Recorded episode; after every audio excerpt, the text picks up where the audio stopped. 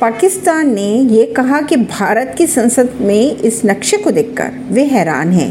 भारत का यह कदम विस्तारवादी सोच को दर्शाता है। वहीं अगर बांग्लादेश की बात की जाए तो बांग्लादेश के विदेश मंत्रालय ने नए संसद भवन में लगे इस नक्शे को लेकर भारत से स्पष्टीकरण भी मांगा था। इसी के बीच गुरुवार को प्रेस कॉन्फ्रेंस के दौरान जयशंकर से पूछा गया है कि संसद भवन में लगे नक्शे पर नेपाल, भूटान और पाकिस्तान ने चिंता जताई। यह अशोक साम्राज्य की सीमा को दर्शाता है। उन्होंने ये भी कहा कि वो समझ गए हैं, पाकिस्तान को छोड़ दीजिए, उनके पास समझने की शक्ति ही नहीं है। ऐसी ही खबरों को जानने के लिए जुड़े रहिए जनता से रिश्ता पॉडकास्ट से।